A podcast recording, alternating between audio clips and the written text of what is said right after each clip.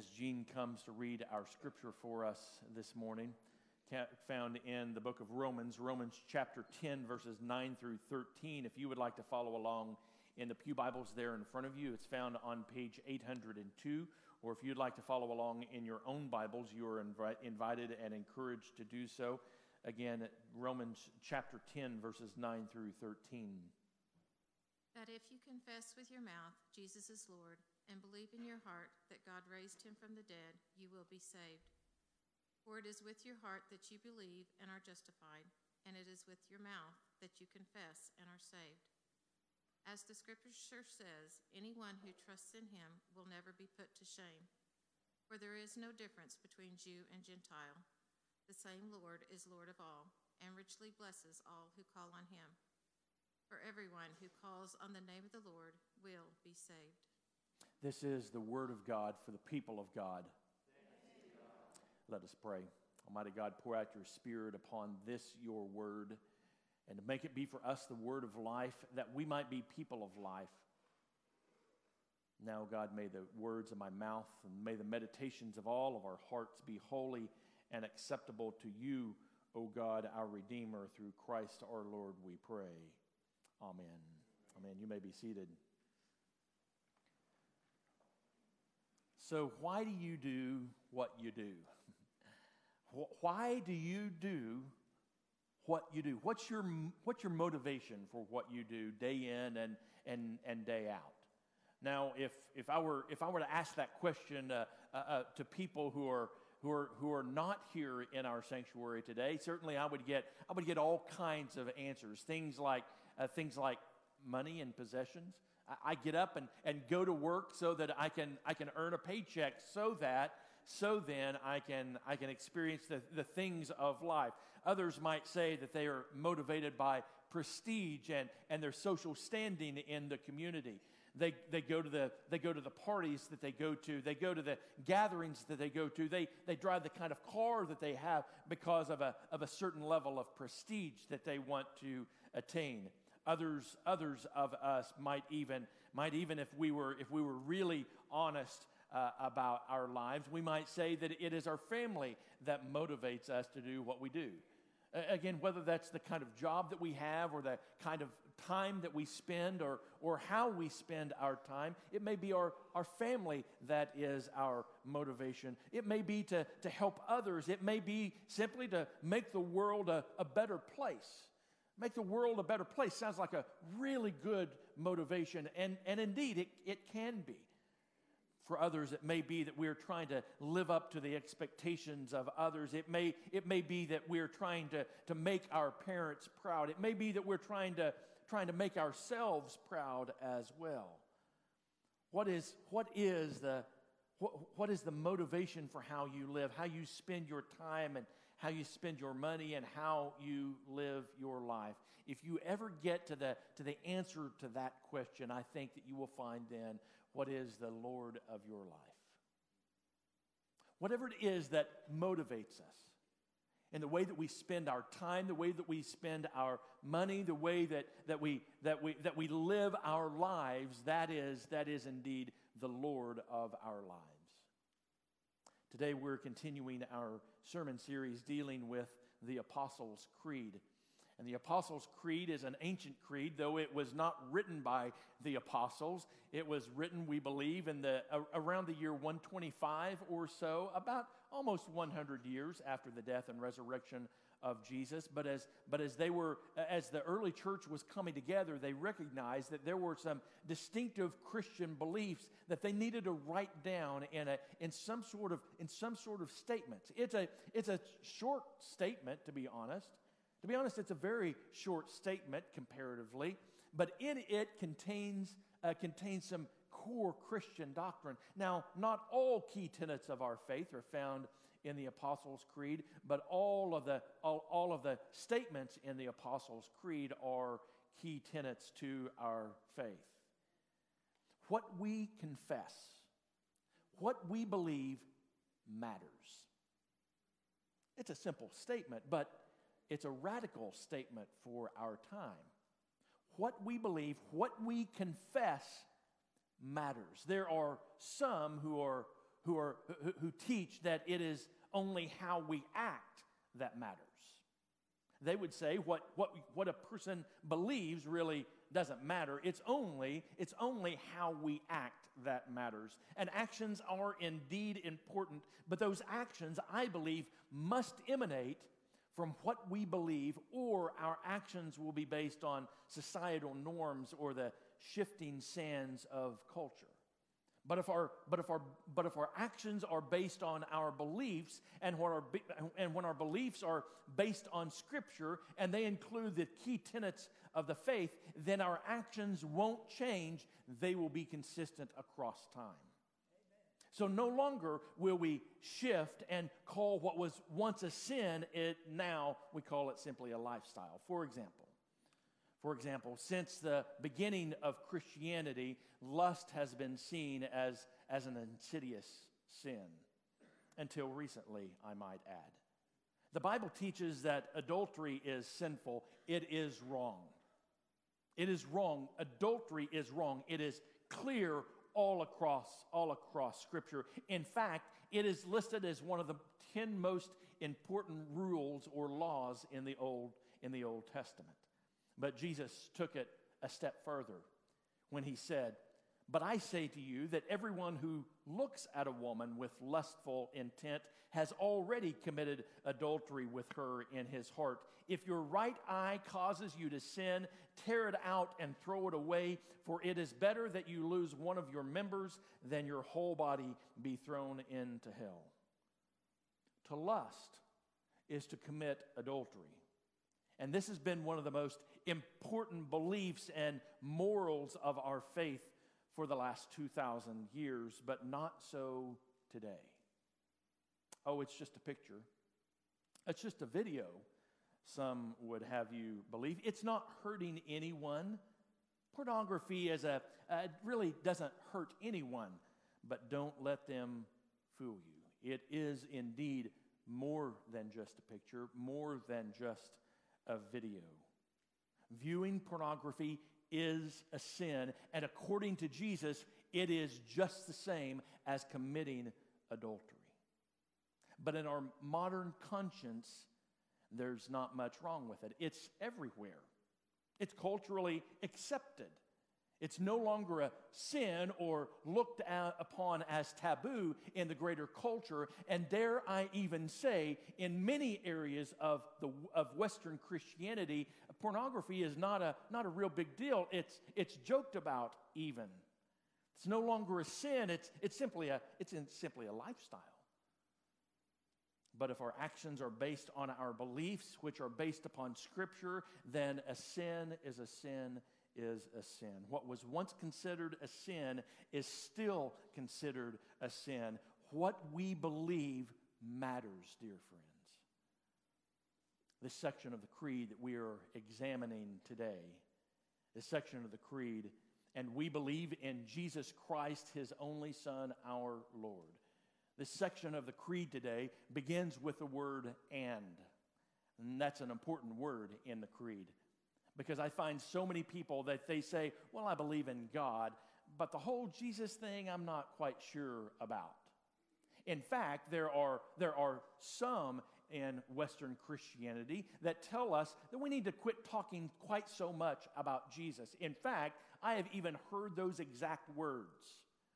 You traditionalists, you conservative Christians, you need to quit talking so much about Jesus. This is about God after all. But our creed has the word and in it. Just as we believe in God the Father Almighty, we also believe in Jesus Christ. And it makes, an, it makes a difference.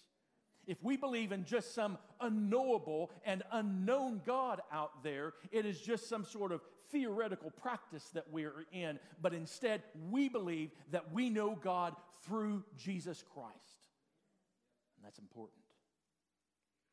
Section of our creed has four different titles for, for the eternal Son. Four different titles for the eternal Son, and each one of them are, are very important. The first title that the creed gives the, this eternal Son, and so by the way, we, this is, it is incredibly Trinitarian.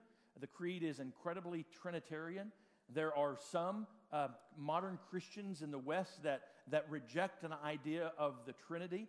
Uh, but, the, but the creed is incredibly Trinitarian, meaning that we believe in God the Father, God the Son, and God, God the Holy Spirit. Uh, one substance, but three persons of the Trinity. And so, just as we believe in God the Father, so we also believe in God the Son.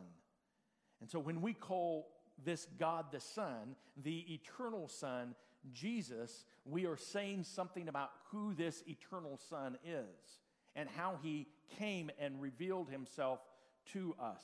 The, word, the, the, the name Jesus was somewhat of a common name in, in uh, Jesus' time.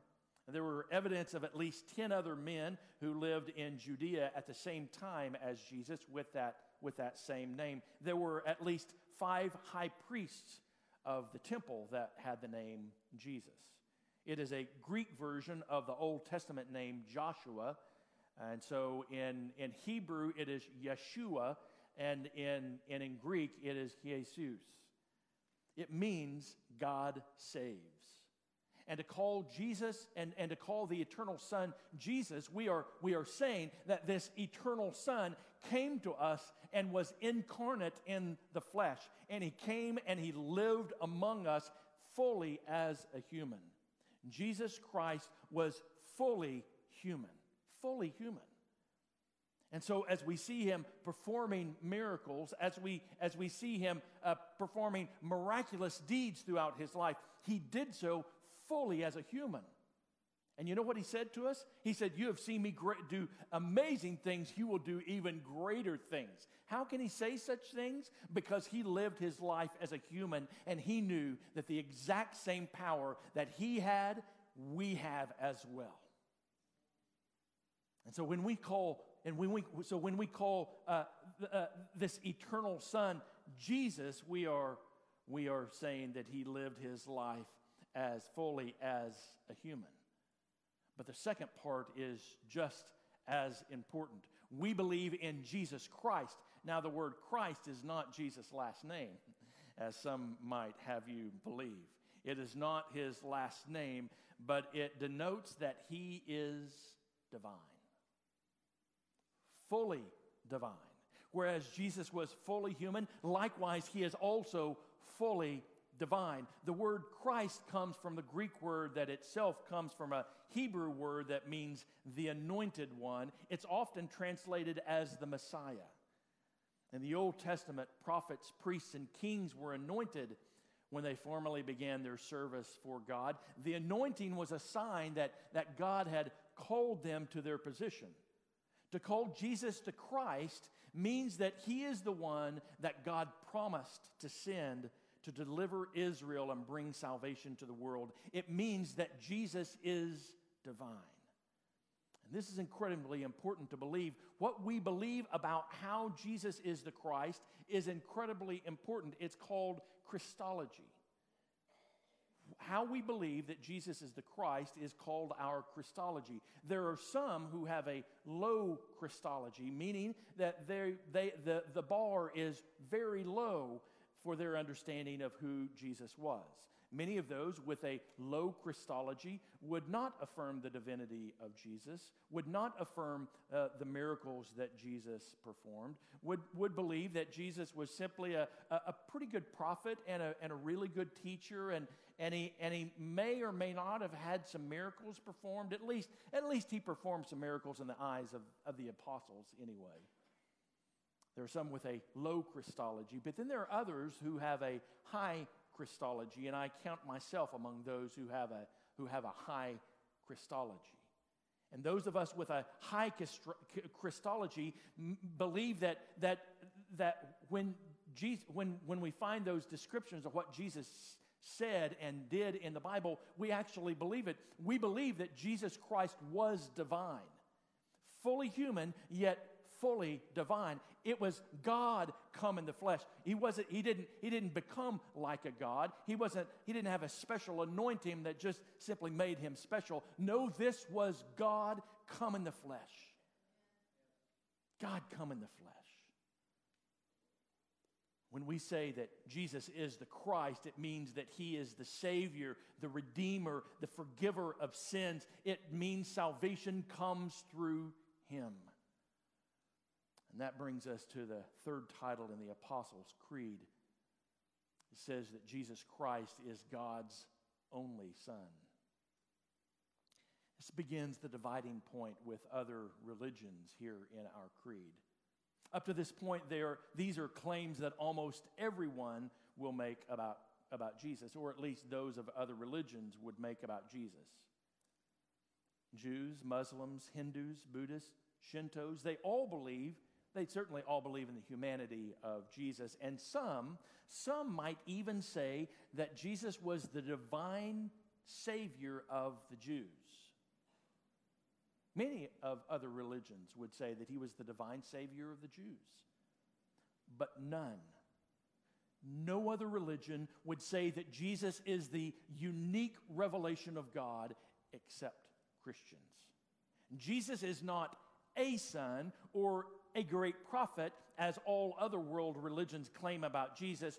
God was, has no son but Jesus Christ. But in our pluralistic culture today, we are looked down upon if you make some sort of far fetched claim about Jesus, like he is God's only son, that he is the only way to salvation. When I make that claim, claim publicly, that Jesus Christ is the only way to salvation, even here in the middle of the Bible Belt, I am considered a bigot, hatefully intolerant, and a xenophobe. Now, the Roman government, the Roman government in Jesus' day had little issue, or at least after Jesus, had little, had little issue with Christians because of their claim that Jesus was the only way to salvation. The, the Roman government couldn't care, they could care less that these new Christians claimed that Jesus was the only way to salvation. It was a little odd, they thought, because there were a plethora of many gods. They were happy to add Jesus to their to their pantheon of gods. It didn't matter to them. There were even some Roman so emperors that did that as well. They, they just simply added Jesus into their list of all, the, all of the many gods. They tolerated those who claimed their religion was their only right religion. They tolerated the Jews for the most part as well, and they tolerated, tolerated Christians for the most part. This was a religious issue. But people of other religions, however, certainly weren't happy by this claim of Christians. And so when early Christians called themselves, first they called themselves Christians, but then when they began to say that Jesus Christ, salvation came only through Jesus Christ, then, then there were persecutions of Christians from, from people of other religious groups in their day. When we recite the creed, we are saying that Jesus Christ is the unique revelation of God, that salvation comes ultimately through Jesus Christ. It's a unique claim that we make. That salvation comes ultimately through Jesus Christ. And then finally, the, the final, the final um, title given, given to this eternal Son relates to, to you and me. He is our Lord. The Greek word is kurios. The, the, the, word occurs many times in the, in the New Testament. It was, it was also common throughout the Roman Empire. It basically has a meaning of an absolute ruler. Caesar is Lord was the official gesture of political loyalty expressed in everyday life, in, in, in political pomp, and even religious ceremony. Caesar is Lord because the Roman Empire stretched from Europe into the Middle East and across northern Africa, it encompassed many provinces and, and included many local religions. Each of, of the various religions had its own code of conduct, its, its own sacred scripture, its own pattern of worship and form of sacrifice and priesthood and, and, and, on and on and on. Because these religions tend to, tended to keep people pacified, the Romans left them alone for the most part.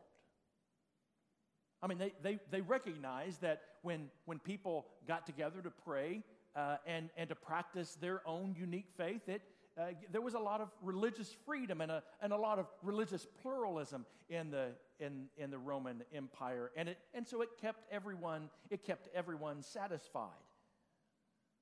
In order to, well, there, there really were two primary things that the Romans in, they required everyone to do. One was to pay taxes, and that was very important. You paid your Roman taxes. And the second thing that you were required to do was to say that Caesar is Lord.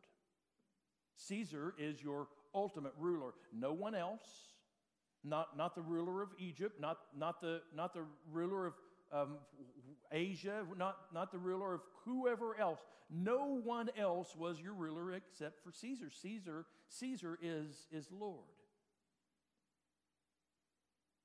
But Christians steadfastly refused to say that Caesar was Lord. They wouldn't say it. They could not and would not deny Christ. Because how could they say Caesar is Lord when their faith taught them that Jesus is Lord? Because of this, because Christians refused to say that Caesar was Lord and held fast to the uh, held fast to this statement that Jesus is Lord, Christians were slaughtered by the tens of thousands because they refused to bow down before the Roman emperor. It was a line that they absolutely would not cross. Chuck Colson notes that in the first century, if you stood in a public gathering and cried out, Jesus is God, no one would be upset.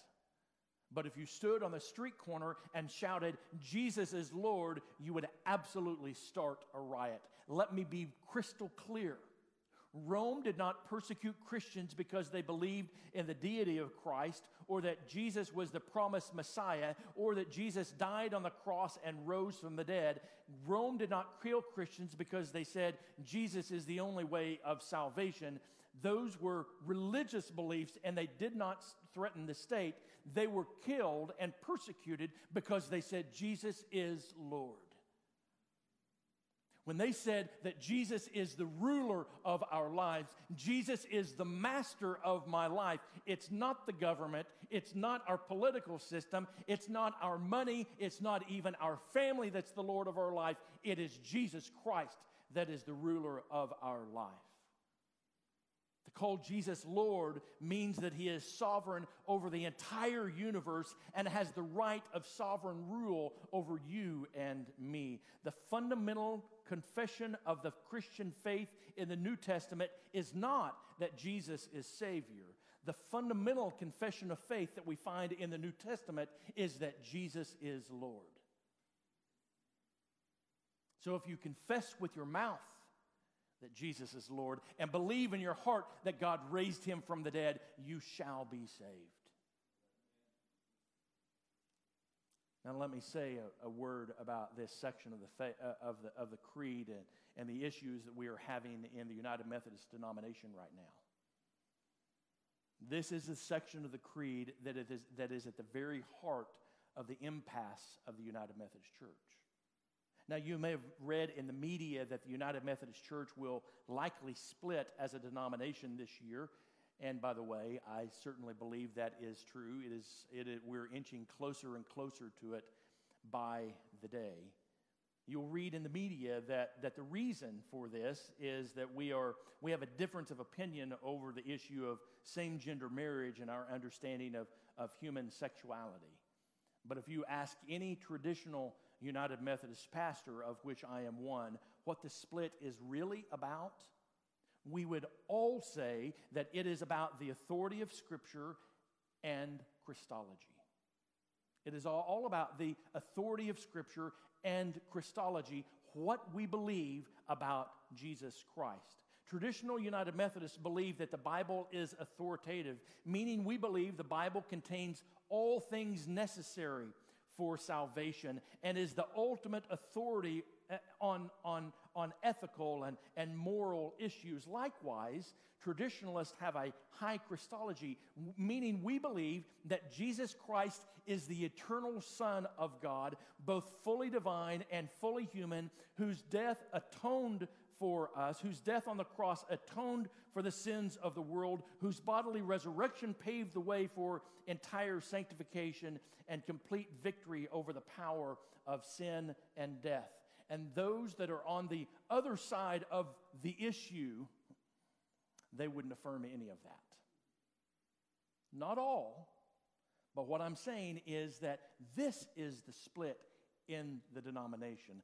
I, I, know, I know those that differ with me and, and, and differ from many other traditionalists over the issue of same gender marriage. And I'll tell you, they're going to find themselves on the, on the side of the traditional church because they affirm the resurrection of Jesus Christ. They affirm the atoning death of Jesus Christ. They affirm the miraculous works that Jesus performed and what he calls us to perform as well. They have a high Christology.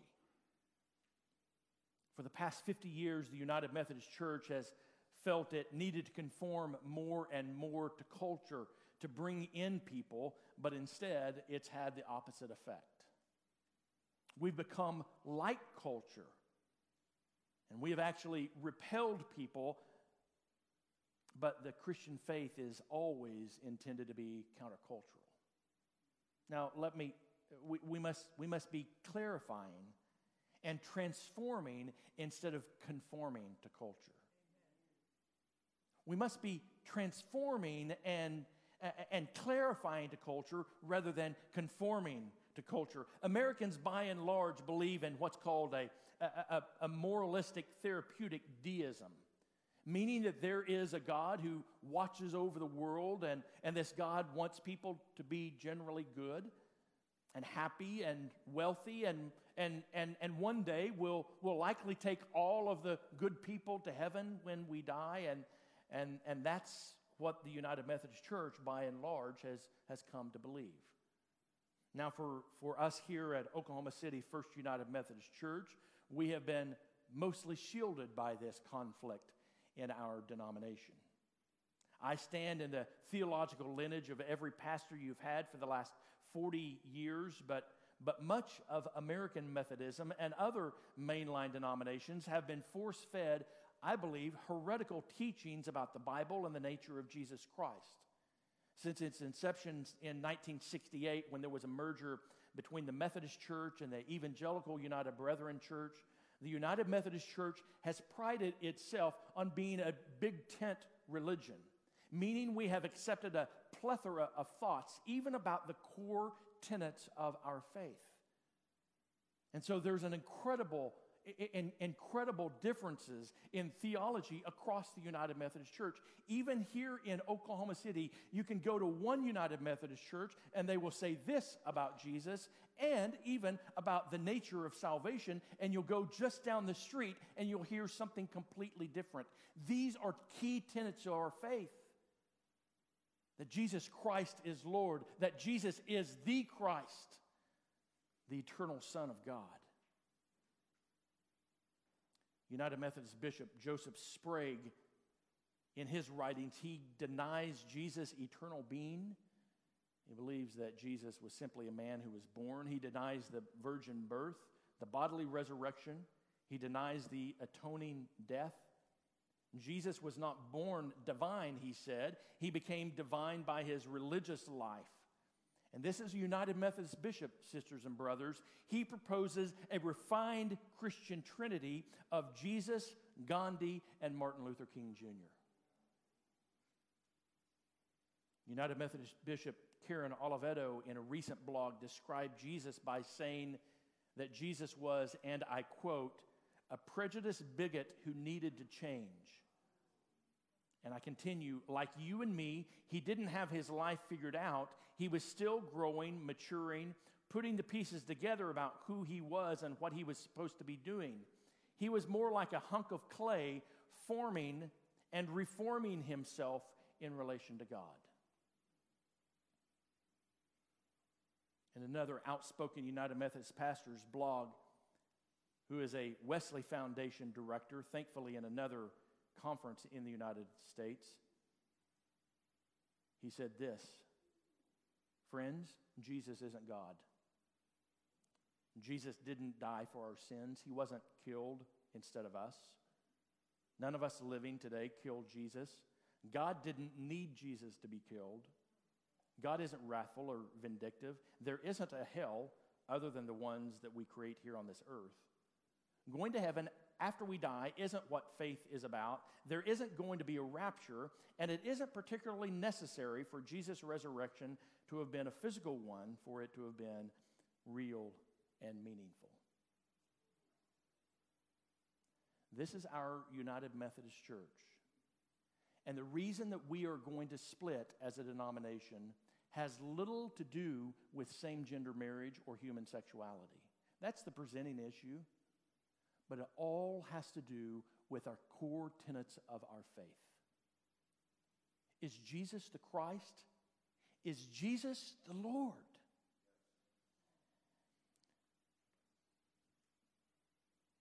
Romans chapter 10 says, If you confess with your mouth that Jesus is Lord and believe in your heart that God raised him from the dead, you shall be saved.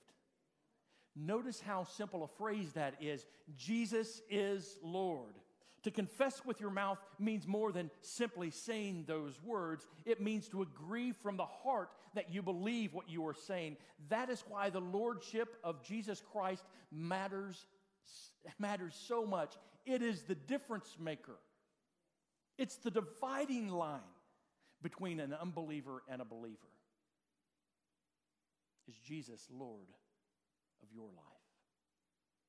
Do we continue to profess that Jesus, the eternal Son, came and lived his life fully as a, fully as a human and fully divine and had a salvific work for us there on the cross? Do we continue to affirm that Jesus Christ is the way to salvation? Do we continue to affirm that Jesus Christ is our Lord?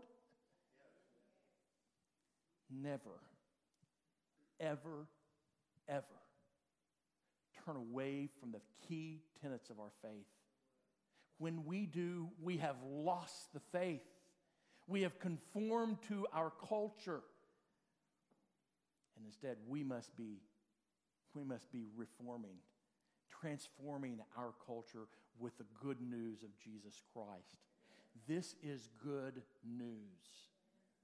Because when we say that Jesus Christ is our Lord and can be anyone else's Lord, that is good news, dear friends, because there are people slipping into eternity moment by moment by moment without knowing the saving grace of our Lord Jesus Christ. Would you bow with me?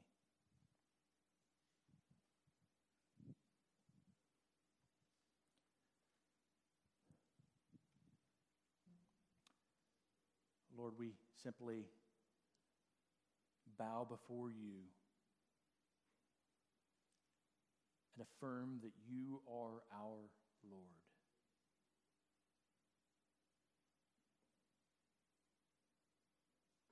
You're the reason that we live. You give our lives meaning and hope